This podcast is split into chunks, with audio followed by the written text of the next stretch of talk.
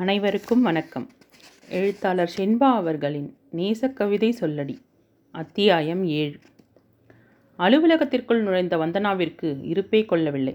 வந்தது முதல் கைகளை பிசைவதும் தயங்கி தயங்கி யோசனையும் வேதனையுமாக நிமிடத்திற்கு ஒரு தரம் மூடியிருந்த வருணின் அறையையும் சுவர் கடியாரத்தையும் மாற்றி மாற்றி பார்த்து கொண்டிருந்தாள். காலையில் பார்த்த காட்சி மீண்டும் கண்முன்னே வந்து மனதை அச்சுறுத்தியது. வழக்கத்திற்கு மாறாக சற்று முன்பாகவே அலுவலகம் கிளம்பிய வந்தனா கூடியிருந்த ஜனக்கடலில் நீந்தி முண்டியடித்து நசுங்கிக் கொண்டு பஸ்ஸின் உள்ளே சென்று நின்றவள் நிதானத்திற்கு வர சற்று நேரம் பிடித்தது. தன் பயண அட்டையை நடத்துனரிடம் காண்பித்துவிட்டு தன் பார்வையை வெளியே படரவிட்டவள் அதிர்ந்து போனாள். படபடத்த இதயத்துடன் தான் காண்பது உண்மையா என இமைக்க மறந்து பார்த்தாள். தங்கள் பேருந்தின் அருகிலேயே வந்து கொண்டிருந்த பைக்கில் வருணின் பின்னால் அமர்ந்து சிரித்து பேசிக்கொண்டு செல்வது தன் தங்கை பாவனாவேதான் என அறிந்து கொண்டதும் அவளின் உடலில் நடுக்கம் கூடியது. வருணின் மீது இனம் பிரியா கோபம் எழுந்தது. ஆத்திரத்தில் முகம் இருக பஸ்ஸின் பிடிமான கம்பியை அழுந்த பிடித்து தன் கோபத்தை கட்டுப்படுத்த முயன்றாள். அலுவலகத்திற்குள் வந்தவள் வருணின் வருகைக்காக ஒவ்வொரு நொடியையும் பிடிவாதமாக இழுத்து பிடித்த கோபத்துடன் தள்ளி கொண்டிருந்தாள். அவளின் கோபத்தை அதிகப்படுத்துவது போல வருணின் வருகையும் காலதாமதமாகி அவளது பிபியை ஏற்றிக்கொண்டிருந்தது குட் மார்னிங் வந்தனா? என்ற ஜோதி எதிரில் வந்த பியூனிடம். சுப்பு வருண் சார் உங்களை சூடாக காஃபி வாங்கிட்டு வர சொன்னார் என சொல்லிவிட்டு வந்தனாவின் பக்கம் திரும்பினாள். ஜோதி வருண் வந்தாச்சா? என கேட்டவளுக்கு இங்கேயே அமர்ந்திருக்கும் தனக்கு தெரியாமல் அவன் எப்படி தன் அறைக்கு சென்றான் என புரியாமல் நின்றாள் வந்தனா. வந்தாச்சே நீ டேபிள் மேலே கவுந்து என்னமோ யோசனையாக இருந்தியே. என்ன ஆச்சுன்னு விசாரிக்க வந்தேன் அப்போதான் வந்தார். பார்க்க என்னவோ போல இருந்தார். என சொல்லும்போதே அவளின் கடைசி வரிகளை கேட்க அங்கில்லாத வந்தனா அவனின் அரைக்கதவை கூட தட்டாமல் வேகமாக உள்ளே சென்றாள். சோர்வுடன் கண்களை மூடி இடது கையால் நெற்றியை பிடித்தபடி அமர்ந்திருந்தவனின் மனநிலை புரியாமல் மிஸ்டர் வருண் உங்கள் மனசில் என்ன நினச்சிட்டு இருக்கீங்க? என கோபத்துடன் கத்தினாள். படக்கென நிமிர்ந்தவன் கோபமுகத்துடன் நின்றிருந்தவளை பார்த்ததும் என்னாச்சு வந்தனா? என்றபடி எழுந்தான். நீங்கள் என் சீனியர் ஆஃபீஸர் அதோடு நிறுத்திக்கோங்க. எங்கள் குடும்பத்தில் உங்களோட எல்லை எதுன்னு தெரியாமல் வரம்பை மீறி போகிறதையெல்லாம் என்னால் அனுமதிக்க முடியாது என்றாள் காட்டத்துடன். அவளின் வார்த்தைகளில் வருணின் முகம் சுருங்கியது. ஸ்டாப் வந்தனா? எல்லை மீறல்னு எதை சொல்கிறீங்க உங்கள் வீட்டில் எல்லார்ட்டையும் சகஜமாக பழகிறதா? அப்பாவுக்கு வாக்கர் வாங்கி கொடுத்ததா? இதெல்லாம் எல்லை மீறல்னா அதை நான் சந்தோஷமாக செய்வேன் என பதிலுக்கு உயர்த்தினான். ஆத்திரத்துடன் அவனை முறைத்தவள் போதும். இது எதையும் பற்றி பேச வரலன்னு உங்களுக்கே தெரியும் என்றவளுக்கு சட்டென பேச முடியவில்லை. எங்கே அழுது விடுவோமோ என பயமாக இருந்தது. அவளின் தடுமாற்றத்தை இரக்கத்துடன் பார்த்தான். வந்தனா எதுக்கு இப்படி தவிக்கிறீங்க? என ஆதூரத்துடன் கேட்டான். அவனின் இரக்க பார்வையும் ஆதரவான வார்த்தைகளையும் அவளால் ஏற்றுக்கொள்ள முடியவில்லை. கண்களை இறுக மூடியவள் இந்த பார்வையும் வார்த்தைகளும் உன்னை மௌனியாக்கிவிடும். இது உனக்கு தேவையில்லாதது என மனதிற்குள் உறுதியாக சொல்லிக்கொண்டாலும் வார்த்தைகளில் அவளால் ஏனோ கடுமையை கொண்டு வர முடியவில்லை.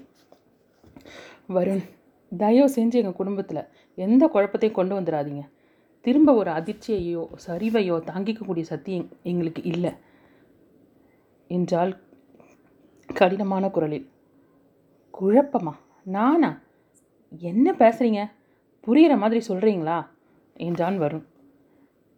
இதுக்கு மேலே புரிகிற மாதிரி சொல்லணுமா? சரி சொல்கிறேன் என்றவள் கண்களை மூடி தன் வேதனையை உள்ளுக்குள்ளேயே அடக்கி கொண்டு அவனை நேருக்கு நேர் பார்க்காமல் தயவு செஞ்சு நீங்கள் பாவனா கூட இயல்பாக பழகிறத நிறுத்திக்கோங்க. அவளை ரொம்ப நெருங்கி பழ என்னை சொல்லிக்கொண்டே போக. என்னது? பாவனா? ந- நான்? மை காட் என்ன நினச்சி இப்படிலாம் பேசுகிறீங்க சிரித்து பேசுகிறதாலையும் பைக் பின்னால் உட்காந்து வர்றதாலையும் தப்பாக போயிடும்னு யார் சொன்னது? என் அனலாக தகித்தான் வருண். இல்லை வருண் ப்ளீஸ் புரிஞ்சுக்கோங்க. நான் உங்களை தப்பாக நினைக்கல. அப்போது உங்கள் தங்கையை தப்பாக நினைக்கிறீங்களா? நான் உங்களை இப்படி எதிர்பார்க்கலை. என்றவனின் முகம் வெளிப்படுத்திய வெறுப்பை அவளால் தாங்க இயலவில்லை. உங்களுக்கு எப்படி புரிய வைக்கிறது? என் நிலைமை அப்படி. பாவனை ரொம்ப சின்ன பொண்ணு. ரெண்டுங்கிட்டான் வயசு. அவளுக்கு உலகமே தெரியாது என தான் ஏன் இப்படி கெஞ்சுகிறோம் என தெரியாமலேயே அவனிடம் பேசிக்கொண்டிருந்தாள் ரெண்டுங்கிட்டான் வயசா? எந்த காலத்தில் இருக்கீங்க நீங்கள் இது போல் மனநிலை தான் எல்லா பிரச்சனைக்கும் மூல காரணம். ஒன்றும் தெரியாதுன்னு நீங்களே நினச்சிக்க வேண்டியது. அவங்கள பாதுகாக்கிற பேர் வழின்னு பாடாக படுத்துறது. ஒன்று மட்டும் நல்லா புரிஞ்சுக்கோங்க வந்தனா.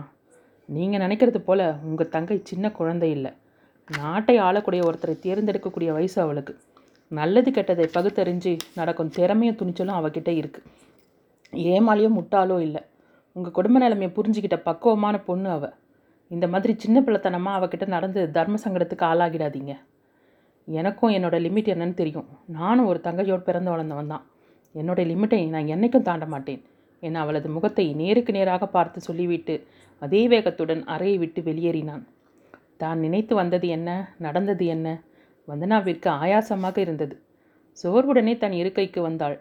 நாள் முழுவதும் வேறெதிலும் கவனத்தை செலுத்த முடியாத அளவிற்கு வேலை நெட்டித் தள்ளியது. மாலையில் வீட்டிற்குள் நுழைந்தபோது கண்கள் வருணின் அறையை நோக்கிச் சென்றது. ஆனால் கதவில் தொங்கிய பூட்டு அவளை ஏளனத்துடன் பார்ப்பது போல தோன்ற ஏமாற்றம் பரவிய மனத்துடன் வீட்டிற்குள் நுழைந்தாள். வந்தனா? வருண் தம்பி அம்மாவுக்கு இப்போ எப்படி இருக்கான்? யாராவது ஃபோனில் விசாரிச்சிங்களா? என கேட்டார். என்னம்மா விஷயம்? என்னாச்சு? இங்கே யாருக்கும் எதுவும் தெரியாதே என பதறிப்போனாள். எதுவுமே தெரியாதா? அவங்க அம்மாவை தனியாக நடந்து போக ரொம்பவே சிரமம். இன்றைக்கி காலையில் அவங்களால எழுந்து வாக்கர் மூலமாக நடக்க முயற்சி செஞ்சு நாலஞ்சு ந அடி நடந்தவங்க அதுக்கு மேலே முடியாமல் கீழே விழுந்ததில் தலையில் பலத்த அடியான் ஆஃபீஸில் உள்ள நுழையும் போது தான் வருண் தம்பிக்கு ஃபோன் வந்துச்சான் என்கிட்ட சொல்லும்போது பாவம் பிள்ளையோட முகமே சரியில்லை. அவருக்கு தெரிஞ்சவங்களோட காரை வச்சு வர வச்சு கிளம்பி போனார். நானும் தைரியம் சொல்லி அனுப்புனேன் என்ற அன்னையின் பின்னாலேயே பாவனா தன்னிலை விளக்கம் தன் அக்காவிற்கு அவள் கேட்காமலேயே சொன்னாள். காலையில் நான் ஸ்கூலுக்கு பாதி தூரம் போனதும் தான் இன்றைக்கி சப்மிட் பண்ண வேண்டிய ரெக்கார்ட் நோட்டை வீட்லேயே வச்சுட்டு வந்துச்சுன்னு நினப்பு வந்தது. நான் திரும்ப வந்து கொண்டு போகிறதுக்குள்ளே நேரம் ஆயிடுச்சுக்கா. வருண் அங்கிள் தான் என்னை அழைச்சிட்டு போயிட்டாரு அங்கிள் ரொம்ப நல்லவர்க்கா என்னை சொல்ல வந்த நான் தன்னையே நொந்து கொண்டாள். கடைசியில் தன் முட்டாள்தனத்தினால் மேலும் நோர்கள் நோகடித்து விட்டோமே என கவலையாக இருந்தது. எப்படி வருணிடம் மன்னிப்பு கேட்பது? இந்நேரம் அவன் மனதில் தன்னை பற்றி என்ன நினைத்திருப்பான் என தவித்து போனாள். வந்தனம்மா இது தம்பியோட நம்பர். ஏதாவது தேவைன்னா சொல்ல சொல்லி வந்த அன்னைக்கே கொடுத்தார். இது இன்னைக்கு உபயோகமாகுது. நீ கொஞ்சம் லைன் போட்டுக்கூடன் பேசுறதுக்கு என்றார். இல்லைம்மா அவர் இன்னும் அவங்க வீட்டுக்கு போயிருக்க மாட்டார். கொஞ்ச நேரம் போகட்டும் அப்புறம் பேசுங்க. என அப்போதைக்கு அந்த பேச்சை நிறுத்தினாள் வந்தனா. ஆனால் சாவித்திரி கவனமாக இரவு இரவில் மீண்டும் நினைவுபடுத்த வந்தனா அமைதியாக அவனது மொபைல் நம்பரை போட்டு கொடுத்துவிட்டு தள்ளிச் சென்று நின்றாள். சாவித்ரி சிவராமன் பாவனா பாபு என வரிசையாக அனைவரும் பேசி முடித்ததும் தம்பி கொஞ்சம் இருங்க என்றவர் வந்தனாவை தேட அவளோ தன் அறைக்கு சென்று விட்டிருந்தாள். மகளின் செய்கையில் கவலை அடைந்தவராக என்னமோ சொல்லணும்னு நினச்சேன் மறந்துட்டேன். சரி தம்பி அம்மாவை பத்திரமா பார்த்துக்கோங்க அப்பாவுக்கு தைரியம் சொல்லிட்டு வாங்க என சொல்லிவிட்டு மொபைலை அணைத்தார். யோசனையுடன் மகளின் அறையை பார்த்துவிட்டு தன் அதிருப்தியை பெருமூர்ச்சாக வெளியிட்டார் சாவித்ரி அடுத்து வந்த மூன்று நாட்களும் தனக்குள் வருணிடம் எப்படி மன்னிப்பு கேட்பது என ஒத்திகை பார்த்து கொண்டு நான்காம் நாள் துணிந்து அவனின் மொபைல் நம்பருக்கு அழைத்தாள். வெகு நேரம் கழித்து ஹலோ என்ற வருணின் குரல் ஒலிக்க பட்டென மொபைலை அணைத்தவளின் நெஞ்சம் படபடத்தது. மறுநாள் காலை பதினோரு மணிக்கு முனைப்புடன் வேலையில் மூழ்கியிருந்தவள். ஏதோ ஒரு உந்துதலில் நிமிர்ந்து வாயிலை பார்க்க தன் ட்ரேட்மார்க் புன்னகையுடன் வந்து கொண்டிருந்தான் வருண். அவனது அன்னையின் உடல்நலை நலனை விசாரித்தவர்களுக்கு பதில் சொல்லிக்கொண்டே வந்தவன் தன் எதிரில் வந்தவளை கண்டும் காணாமல் சென்றான். தயக்கத்துடன் தன் இடத்திற்கு வந்தவளை வந்தனா மேடம் வருண் சார் உங்களை ஓஎம்ஆர் சைட் ஃபைல் எடுத்துகிட்டு வர சொன்னார். என்று பியூன் சொன்னதும் ஃபைலுடன் அவன் அறைக்குள் நுழையும் நேரம். எதிரில் வந்த அருண் தேங்க்ஸ் என்றபடி ஃபைலை மட்டும் வாங்கி கொண்டு செல்பவனை இமைக்காமல் பார்த்தாள். அவன் அணையை பற்றி விசாரித்துவிட்டு தன் பேச்சிற்கும் மன்னிப்பு கேட்டுக்கொண்டு வரலாம் என்ற எண்ணத்துடன் வந்தவளுக்கு சிறிதும் சந்தர்ப்பம் அளிக்காமல் போகிறானே அவனிடம் எப்படி பேசுவது? எப்படி மன்னிப்பு கேட்பது? என புரியாமல் நின்றாள். அன்று முழுவதும் அவனிடம் பேச சந்தர்ப்பமே கிடைக்கவில்லை. ஆனால் கிடைத்த சந்தர்ப்பம் அவளையே அவளுக்கு உணர்த்தியது. தனக்குள்ளேயே குழம்பியவளுக்கான விடை கிடைத்தது. அத்தியாயம் எட்டு. வழக்கமான பரபரப்பில்லாமல் அன்றைய விடியல் இயல்பிற்கு மாறாக நிதானமாக விடிந்தது.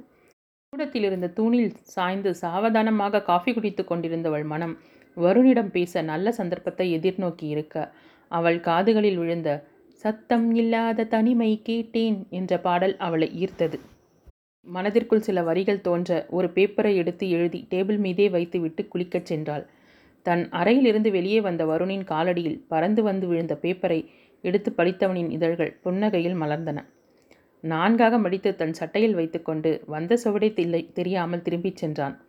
குளித்துவிட்டு வந்தவள் வீடு முழுவதும் தேடியும் அவள் எழுதி வைத்த பேப்பரை காணாமல் ஓய்ந்து போன நேரம் அதே பாடலை விசிலடித்து கொண்டு தன் பைக்கை துடைத்து கொண்டிருந்தவனை கண்டதும் அவளுக்கு பதட்டமானது. ஒருவேளை தான் எழுதி வைத்திருந்ததை பார்த்திருப்பானோ என்ற எண்ணம் வந்தபோது இருக்காது. நமக்கு கேட்ட அந்த பாட்டுச் சத்தம் அவனுக்கும் கேட்டிருக்கும். என சமாதானப்படுத்தி கொண்டு தன் வேலையில் ஈடுபட்டாள். அவள் தேடிய பேப்பர் பத்திரமாக வருணின் சட்டைப்பையில் அமைதியாக வீற்றிருந்தது. இரவு சமையலறையை சுத்தம் செய்துவிட்டு வந்த வந்தனாவிற்கு உறக்கம் வராமல் இன்னும் வீட்டிற்கு வராத வருணின் வரவை எதிர்பார்த்து வாசலை பார்த்தபடி ஹாலில் அமர்ந்திருந்தாள். மனம் நிறைய விளங்கிக் கொள்ள முடியாத அளவிற்கு ஏதேதோ எண்ணங்கள் அவளை குழப்பிக் கொண்டிருந்தது. வந்தனா படுக்கலையா? சாவித்திரி மகளை கேட்டபடி வந்தார். தூக்கம் வரலம்மா. மனசில் எதையாவது போட்டு குழப்பிக்காமல் போய் படு. இந்த வருண் தம்பியை வேற இன்னும் காணோம். நீ வாசல் கதவை அடைச்சிட்டு போய் படு. தம்பி வந்ததும் நான் கதவை திறக்கிறேன் என்றார். சரிம்மா என்றபடி வாசல் கதவை நோக்கி நடந்தாள். இந்த தம்பி இத்தனை நாள் இப்படி நேரம் கழித்து வந்ததே இல்லை. என்னன்னு தெரியலையே. என அன்னை தனக்குள் பேசிக்கொண்டதை கேட்டுக்கொண்டே வாசலுக்கு வந்து தெருவை பார்த்துவிட்டு கதவை பூட்டும் நேரம் வருணின் பைக் கேட்டருகில் வந்து நின்றது. வந்தவன் அவளை கவனியாதது போல பைக்கை நிறுத்திவிட்டு உள்ளே வந்தான். ஹாலில் நின்றிருந்த சாவித்திரியிடம் ரொம்ப சாரி ஆண்டி ஃப்ரெண்டு கூட டின்னர் போயிருந்தேன். அதனால் என்ன தம்பி? ஆனால் இனி எங்கே போனாலும் நேரத்தோட வந்துருங்க. காலை ரொம்ப கெட்டு கிடக்குல்ல. என இருவரும் தங்கள் போக்கில் பேசிக்கொண்டே போக கதவை பூட்டிவிட்டு வந்த வந்தனாவை அங்கே இருப்பதாக இருவருமே கணக்கில் எடுத்துக்கொள்ளவில்லை சரியான அழுத்தம். கொஞ்சம் திரும்பி பார்த்தா என்னவாம்? என எண்ணிய எரிச்சலுடன் எண்ணியவள் அம்மா நான் படுக்க போகிறேன் என சொல்லிவிட்டு தன் அறைக்கு சென்றாள். வந்தனாவின் முகத்தில் இருந்த எரிச்சலை கண்டும் காணாமல் சாவித்திரியுடன் பேசிக்கொண்டிருந்த வருண் ஓகே ஆண்டி நீங்கள் தூங்குங்க குட் நைட் என விடை பெற்றான். ஒன்று ரெண்டு மூணு. சே இது என்ன இப்படி ஒரு வேதனை. என்னென்னவோ செய்தும் வந்தனாவிற்கு உறக்கம் மட்டும் வரவே இல்லை. எழுந்து காலை கட்டிக்கொண்டு அமர்ந்தவள் அனைவரும் ஆழ்ந்த உறக்கத்தில் இருப்பதை பார்த்தாள். முற்றத்தின் வழியாக அறைக்குள் வந்த நில ஒளியில் அவளின் தாயின் முகம் உறக்கத்திலும் புன்சிரிப்புடன் இருப்பதை கண்டவளுக்கு நிச்சயம் இதற்கு காரணம் வருண் என சொல்லிக்கொண்டது அவன் நினைவு வந்ததும் அவள் முகம் இரவில் பூத்த அல்லியாக மலர்ந்து விகசித்தது. வெளியே காலடி ஓசை கேட்க எட்டி பார்த்தவள் வருண் மாடிக்கு செல்வதைக் கண்டாள். சற்றும் யோசிக்காமல் எழுந்தவள் அவனுடன் பேச மாடிக்கு விரைந்தாள். அவனிடம் தனிமையில் பேச சந்தர்ப்பத்தை எதிர்பார்த்து காத்திருந்தவளுக்கு இதுதான் அவனிடம் பேச சரியான நேரம் என்று தோன்ற இரவு நேரம் என்பதையோ தனிமை என்பதோ தவறு என்றோ எதுவுமே தோன்றவில்லை. கைப்பிடி சுவரின் மீது சாய்ந்து இடக்கையை கட்டிக்கொண்டு வலது கரத்தால் வந்தனாவின் கடிதம் வைத்திருந்த சட்டை பாக்கெட்டை தடவியபடி இருந்தவன் சப்தம் கேட்டு திரும்பி பார்த்தான். தான் காண்பது நிஜமா? என ஆச்சரியத்துடன் தன்னை நோக்கி வந்தவளை கண்டான். தயங்கித் தங்கி அடிமேல் அடி வைத்து அவன் எதிரில் வந்து நின்றாள் வந்தனா. பேச வேண்டும் என்று வந்தவளால் எப்படி பேச்சை ஆரம்பிப்பது என புரியாமல் திணறினாள். நான் என திக்கி திணறியவளை அமைதியாக பார்த்து கொண்டிருந்தான். இத்தனை தூரம் இறங்கி வந்திருக்கேனே என்னன்னு கேட்டால் என்னவாம்? சரியான அழுத்தம் என மனதிற்குள் அவனை பற்றி முனகினாள். அவளைக் கண்டு தோலை குலுக்கியவன் படியை நோக்கி செல்ல வந்தனா? சார் என அழைத்தாள். திரும்பியவன் என்னையா? என்றான். ஆம் என தலையசைத்த விடம். சொல்லுங்க வந்தனா மேடம் என்ன விஷயம்? சாரி. எதுக்கு? எதுக்கு சாரி? நீங்கள் என்ன தப்பு பண்ணீங்க? சங்கடத்துடன் அன்னைக்கு ஆஃபீஸில் உங்களை ரொம்ப கோபமாக பேசிட்டேன். ஓ அதை நான் அப்போவே மறந்துட்டேனே. அதுவும் நீங்கள் உங்கள் அம்மாவுக்கு சுகமில்லை பக்கத்தில் இருக்க முடியலன்னு எத்தனை வருத்தப்பட்டிருப்பீங்க. அந்த நேரம் என்னோட கோபத்தை காட்டிட்டேன். நீங்கள் தெரிஞ்ச எதுவும் செய்யலையே அதுக்கு எதுக்கு மன்னிப்பெல்லாம் கேட்கணும் என்றான் மலர்ந்த முகத்துடன். தவிப்புடன் புன்னகைத்தவள். தேங்க்ஸ் நீங்கள் செஞ்ச எந்த உதவிக்கும் நான் இதுவரை நன்றி சொன்னதே இல்லை. அப்பாவை அவர் ரூம்லேருந்து வெளியே கொண்டு வர எத்தனையோ முறை நாங்கள் கேட்டோம். அப்பா முடியாதுன்னு மறுத்தாங்க. ஆனால் அந்த விஷயத்தை நீங்கள் எவ்வளோ சுலபமாக செஞ்சிட்டீங்க? தேங்க்ஸ் வருண் சார் என்றாள். ஆனால் இன்னும் வெளியே கொண்டு வர வேண்டியது நிறைய இருக்கே என புன்னகைத்து கொண்டவன். உங்களுக்கு சிரமம் இல்லைன்னா நடந்துட்டே பேசலாமா? என கேட்டான். ம் என்றவள் அவன் அருகில் அமைதியாக நடந்து வந்தாள். அவனாகவே ஏதாவது பேச்சை ஆரம்பிப்பான் என்று எதிர்பார்க்க அவனோ கவனமாக வானத்தை ஆராய்ந்து கொண்டு வந்தான். சார் என்னை அழைத்தாள். சொல்லுங்கள் மேடம். எனக்கு ஒரு சந்தேகம். கேட்கலாமா? தாராளமாக கேளுங்க. நீங்கள் எவ்வளோ பெரிய ஆர்கிடெக்ட் நீங்கள் நினச்சிருந்தா ஒரு நல்ல ஃப்ளாட்டில் தங்கியிருக்கலாம். எதுக்காக இப்படி ஒரு சின்ன ரூமில் என்னை தடுமாறினாள்? காரணம் இல்லாமல் நான் எந்த வேலையும் செய்கிறதில்ல என்னுடைய ஒவ்வொரு செய்கைக்கும் காரணம் இருக்குது என்று கண்களை சிமிட்டியவன். பார்வை ரசனையுடன் அவள் மீது படிந்தது. உன்கிட்ட ஒன்று தரணும்னு நினச்சேன். என்றவன் பாக்கெட்டில் இருந்த பேப்பரை எடுத்து இது கவிதைன்னு சொல்ல முடியாது உரைநடைனும் சொல்ல முடியாது. ஒரு பெண்ணோட ஏக்கம் ஆசை என்று வேணால் வச்சுக்கலாம். படிக்கட்டுமா? என கேட்டான். அவன் முகத்தை நிமிர்ந்து பார்க்க தயக்கம். அவன் கையில் இருந்த பேப்பரை பார்த்ததுமே அவளுக்கு அனைத்தும் புரிந்து போக ம் என்றால் மெல்ல. கூட்டம் இல்லாத பேருந்து கேட்டேன். பல்லை இழிக்காத எதிர்ப்பால் கேட்டேன். புன்னகை பூக்கும் முகங்கள் கேட்டேன். மின்தடை இல்லாத நாட்கள் கேட்டேன். இழந்த காலங்கள் மீண்டு வர கேட்டேன். என் சொந்தங்கள் எப்போதும் வேண்டுமென கேட்டேன். படித்து முடித்து நிமிர்ந்தவன் விழித்தபடி நின்றவளை பார்த்து சிரித்தான். ரொம்ப நல்லா இருக்கு வந்தனா. இது எப்படி? என்னை தேடி காற்றில் பறந்து வந்தது என்றான். ப்ளீஸ் கொடுங்க. என கையை மட்டும் நீட்டினாள். இதுக்கு கீழே நான் ரெண்டு லைன் எழுதியிருக்கேன். அதையும் படிக்கட்டுமா? என்றவன் அவளின் பதிலை எதிர்பார்க்காமல் இத்தனை கேட்ட வதுவிடம் அவள் ஒற்றை இதயத்தை யாசகம் கேட்டேன் என சொல்ல அவள் விழிகள் அகல அவனை நேருக்கு நேராக பார்த்தாள். அந்த கண்கள் அவளிடம் எதையோ சொல்ல துடிப்பது போல அவளுக்கு தோன்றியது. அவனின் பார்வை அவளுக்குள் படபடப்பை ஏற்படுத்தியது. சட்டென திரும்பி நடந்தவள் நான்கடி சென்றதும் சட்டென நின்றாள். வருணின் பார்வையில் இருந்த ரசனையும் உரிமையும் பார்க்காமலேயே உணர முடிந்தது அவளால். பார்வையின் வீச்சையும் அதிலிருந்த காதலையும் அவளுக்கு தன்னுள்ளும் அதே நேசம் பரவி கிடப்பதை புரியாமல் அவள் அசையாமல் நின்றாள். அவளின் செய்கை அவனுள் ஒரு வெற்றி களிப்பை உண்டாக்க காதலுடன் வந்தனா? என அருகில் வந்தான். அவனின் மென்மையான அழைப்பு அவளுக்குள் ஒரு பரவசத்தை ஏற்படுத்தியது. அவன் அருகாமை தந்த இதத்தில் தன்னை மறந்தாள். அவன் மீதிருந்த நேசம் அவளின் எல்லைக்கோட்டை கடக்க வைத்தது. மனதிற்குள் பூட்டி வைத்திருந்த காதல் பறவை சிறகை விரிக்க ஆரம்பித்தது. இமைகள் குடையாக தாழ நான் போகணும் வரும் என்றவளின் குரல் நடுக்கத்துடன் ஒலித்தது. Thanks Vandana thanks. நான் எவ்வளோ சந்தோஷமாக இருக்கேன் தெரியுமா? என அவன் குரல் மகிழ்ச்சியில் ஒலிக்க வந்தனா புன்னகையுடன் விறுவிறுவென ப படியிறங்கி முற்றத்தின் அருகில் இருந்த தூணில் சாய்ந்து நின்றாள். மெல்லிய படபடப்பு உடலில் ஒரு சிலிர்ப்பை ஏற்படுத்த உரிமையுடன் பெயர் சொல்லி அழைத்த வருண் நீ வந்தனா? என்ற அழைப்பை மீண்டும் மீண்டும் காதில் ஒலித்தது. கண்களை மூன்றி நின்றவளின் கண்களில் வந்து சிரித்தான் வருண். அத்தியாயம் ஒன்பது. கண்களை மூடி தூணில் சாய்ந்து நின்றிருந்த வந்தனாவின் அருகில் வந்த வருண் முகத்தில் அனுமதி இல்லாமல் தவழ்ந்த முடிக்கற்றைகளை ஒதுக்கியபடி வந்தனா கண்ணை திறந்து பாரேன். என கிசுகிசுத்தான். ம் என்றவள் புன்னகையுடன் கண்களை திறக்காமல் நின்றிருக்க ப்ளீஸ் என் கண்ணை பார்த்து பேசேன் வந்தனா. என்றவனின் குரலில் தாபம் இழையோடியது. உங்கள் கண்ணை பார்த்து பேசுகிற சக்தி எனக்கு இல்லை வரும் என்றவளின் குரல் குழையுடன் வந்தன. ம் ஒரு குட் நைட் சொல்கிறதுக்கு கூட இவ்வளவு தயக்கம் மயக்கம் வந்தா? இன்னும் மற்றதுக்கெல்லாம் உன் நிலைமை ரொம்ப பரிதாபம்டா வருண் என பெருமூச்சுடன் அவன் சொல்ல வந்தனா கிழுக்கென சிரித்தாள்.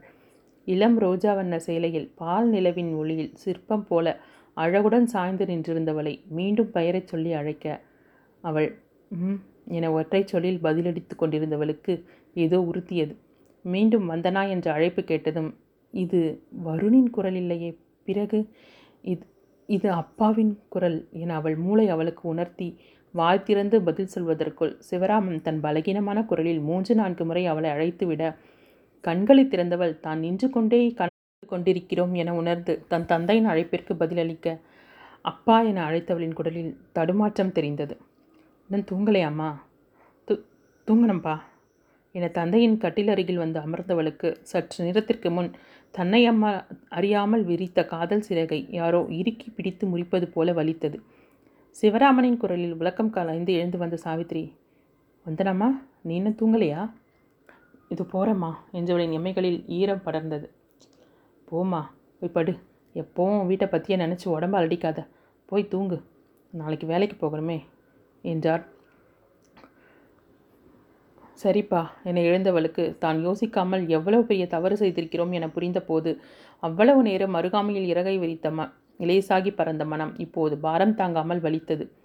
உள்ளறையில் உறங்கிக் கொண்டிருந்த தம்பி தங்கையை பார்த்ததும் அவர்களின் எதிர்காலம் கண்முன்னே தோ தோன்றி கேள்விக்குறியாக உயர்ந்து நிற்க தன் காதலுக்கு முற்றுப்புள்ளி வைக்க வேண்டியதன் அவசியம் விளங்கியது. வழிந்த கண்ணீரை அடக்க கண்களை மூடியவள் வருண் என்னை மன்னிச்சிடுங்க என மானசீகமாக அவனிடம் மன்னிப்பு கேட்டவளுக்கு நாளை அவனின் முகத்தை எப்படி பார்ப்பது என நினைக்கும் போதே உள்ளுக்குள் கலங்கியது. காலையில் வந்தனாவின் தரிசனத்திற்காக காத்திருந்தவனுக்கு ஏமாற்றமே மிஞ்சியது. அவன் அலுவலகம் கிளம்பும் வரை தன்னை காணாமல் படும் தவிப்பை அவனறியாமல் உள்ளறையிலிருந்து கவனித்த வந்தனாவிற்கு நெஞ்சம் கனத்தது.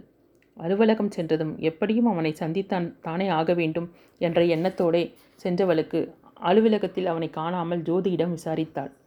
அவன் சைட்டிற்கு சென்றிருப்பதாக சொன்னதும் வெளியே நிம்மதி பெருமூச்சு இழந்த போதும் உள்ளுக்குள் எதையோ இழந்தது போல தவித்தாள். வீணாக அவன் மனதில் நம்பிக்கையை விதைத்து விட்டோமே என வேதனையில் வெம்பினாள். அலுவலகத்தில் வேலையே ஓடவில்லை. ஒரு நிமிடம் யோசிக்காமல் செய்த தவறு. இப்போது ஒரே நாளில் இப்படி விஸ்வரூபம் எடுக்கும் என்று அவள் நினைக்கவே இல்லை. மதிய உணவை கூட உண்ண முடியாமல் போக அரை நாள் விடுப்பு எழுதி கொடுத்துவிட்டு சோர்ந்த முகத்துடன் வீட்டிற்கு வந்தவளை பார்த்து சாவித்ரி பயந்து போனார். வந்தனா என்னம்மா ஆச்சு? ஏன் இப்படி இருக்க? முகமெல்லாம் வாடி போய் செவ செவன்னு செவந்து இருக்கு ஒன்றும் இல்லைம்மா கொஞ்சம் தலைவலி. தலைவலியா? முகத்தை பார்த்தா என்னவோ மாதிரி இருக்கே. வா டாக்டர்கிட்ட போயிட்டு வந்துடலாம் என்றார். அதெல்லாம் வேணாம்மா மாத்திரை போட்டு ரெஸ்ட் எடுத்தால் சரியாயிடும். என்னமோ போ எப்போ பார் காலில் சக்கரத்தை கட்டிட்டு வேலை வேலைன்னு ஓடுற. இன்றைக்கி இப்படி முடியலன்னு படுத்துட்டேன். என்றவர் கடவுளே என் பிள்ளைக்கு எப்போதும் நீ தான் துணையாக இருக்கணும்? என்று விபூதியை நெற்றிகளிட்டவர் மாத்திரையை கையில் கொடுத்துவிட்டு பயந்து மீண்டும் விசாரித்தார். தனக்கொன்றுமில்லை தலைவலிதான் என்று அவள் அழுத்திச் சொல்ல த தைலத்தை தடவி விட்டு நெற்றியை பிடித்துவிட அந்த இதத்தில் அன்னைமடி தந்த நிம்மதியில் அப்படியே உறங்கினாள். மாலையில் முகத்தை கழுவிக்கொண்டு கோவிலுக்கு சென்றவள் மீண்டும் திருப்பி வந்தபோது வருண் அவள் தந்தையுடன் பேசிக் கொண்டிருந்தான் பெற்றவர்களுக்கும் உடன் பிறந்தவர்களுக்கும் பிரசாதத்தை கொடுத்துவிட்டு தன் மா அம்மாவிடம் சென்றாள். தம்பிக்கு கொடுமா என சாவித்திரி சொல்ல. நீங்களே கொடுத்துருங்கம்மா என தன் அன்னையின் கையில் கொடுத்தாள். அவனை நிமிர்ந்து நேரடியாக பார்க்காவிட்டாலும் அவனின் பார்வை தன்னை துளைப்பதை உணர முடிந்தது. அவளுக்கு காலையிலிருந்து கொஞ்சம் உடம்புக்கு முடியலை. அதான் மதியமே லீவ் போட்டுட்டு வீட்டுக்கு வந்துட்டா என சொல்லிக்கொண்டே பிரசாதத்தை கொடுக்க குங்குமத்தை தன் நெற்றியில் வைத்து கொண்டவனுக்கு வந்தனாவின் கண்ணாமூச்சி ஆட்டத்திற்கான காரணத்தை சுலபமாகவே யூகிக்க முடிந்தது. சரி ஆண்டி. ஃபிசியோதெரபிஸ்ட் கிட்ட பேட்டி பேசிட்டு ஒரு நாள் வந்து பார்க்க சொல்கிறேன் அப்புறம் ஆரம்பிச்சிடலாம். என்றவன் பெரியவர்களிடம் விடைபெற்று கொண்டு கிளம்பினான். வந்தனாவின் அருகில் அமர்ந்து படித்து கொண்டிருந்த பாபு இன்னைக்கு அங்கிள் ஒரு ஆளே சரியில்லைல்ல பாவனா? என்றான். வேலை அதிகமாக இருக்கும்டா. அதான் அங்கிள் டல்லாக இருக்காங்க. என்றால் அவள் இன்றைக்கி அக்காவுக்கும் உடம்பு சரியில்லை அங்கிளும் டல்லாக இருக்காங்க. இவங்க ஆஃபீஸில் நிறைய வேலை வாங்குறாங்க போல என்ற பாபு மீண்டும் பாடத்தில் கவனத்தை செலுத்த புத்தகம் படிப்பது போல பாவனை செய்து கொண்டிருந்த வந்தனாவிற்கு அவர்களின் பேச்சை கேட்டதும் மூச்சை முட்டுவதைப் போல இருந்தது.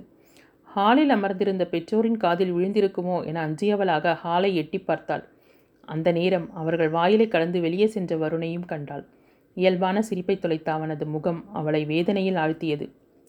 எப்போதும் இதழ்களில் உறைந்திருக்கும் புன்னகை முகம் ஒரு வாரமாக வழக்கமான பேச்சை கூட குறைத்திருந்த வந்தனாவின் மாற்றம் என ஜோதிக்கு அவளை தெளிவாக உணர்த்தியது.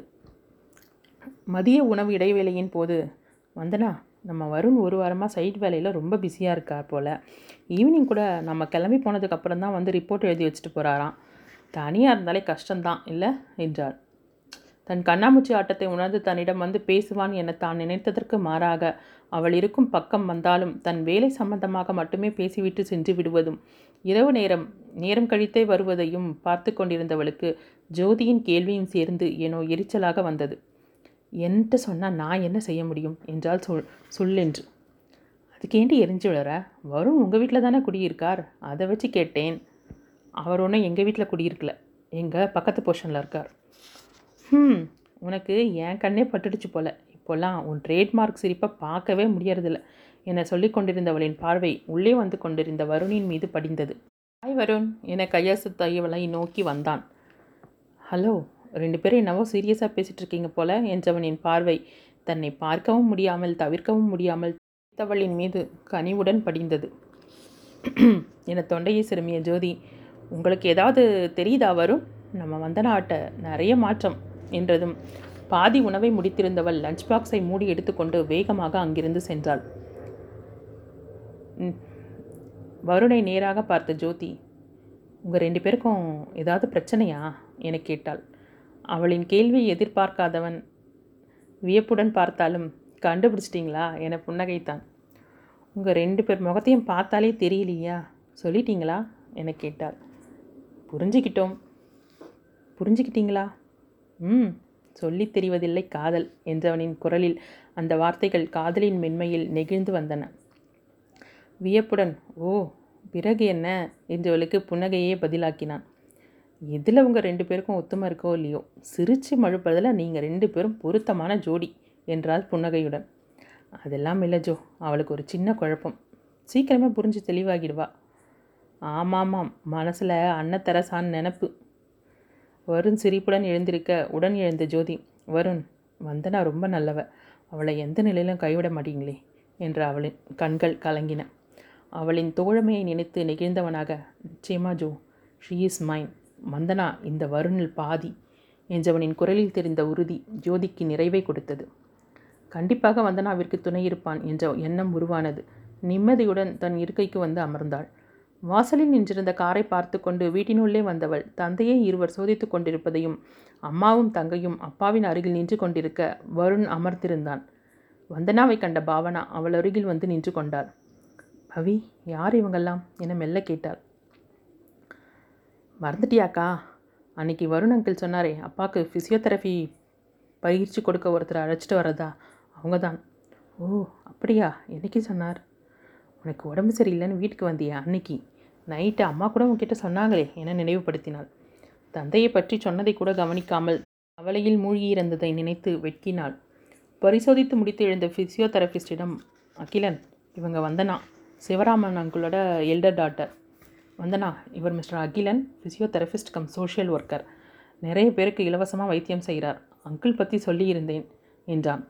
பத்து நாட்களுக்கு பிறகு வருணின் இயல்பான பேச்சு அவன் புறம் சாய முயன்ற மனத்தை இழுத்து பிடித்தவளாக அப்பாவை சொதிச்சிங்களே எப்படி இருக்காங்க சார்? பயிற்சிக்கு எத்தனை நாள் வரணும்? எங்கே வரணும்? பரிசோதிச்சிருக்கோம். அவரோட பழைய ரிப்போர்ட்ஸ் படித்து பார்த்துட்டு ரெண்டு நாளில் உங்களுக்கு சொல்கிறேன் எங்கள் கிளினிக்கில் இருந்தே ஒருத்தர் வீட்டுக்கே வந்து பயிற்சி கொடுப்பாங்க. ஆரம்பத்தில் கொஞ்சம் சிரமமாக இருக்கும். அதனால் முதல்ல ஆரம்பத்தில் கொஞ்சம் நேரம் அதுக்கப்புறம் கொஞ்சம் கொஞ்சமாக நேரத்தை அதிகமாக்கிக்கலாம். Don't worry Sivaraman sir. சீக்கிரமே நீங்கள் பழையபடி யார் உதவியும் இல்லாமல் நடக்கலாம். நம்பிக்கையும் மனதைரியமும் மனுஷனுக்கு யானை பலம்னா நல்ல உறவுகள் அசுர பலம். உங்களுக்கு ரெண்டுமே இருக்குது என்றதும் சிவராமனின் முகத்தில் வெகு நாட்களுக்கு பிறகு நம்பிக்கையான புன்னகை பூக்க அவரின் முகத்தை பார்த்த மற்றவர்கள் முகங்களும் மலர்ந்தன.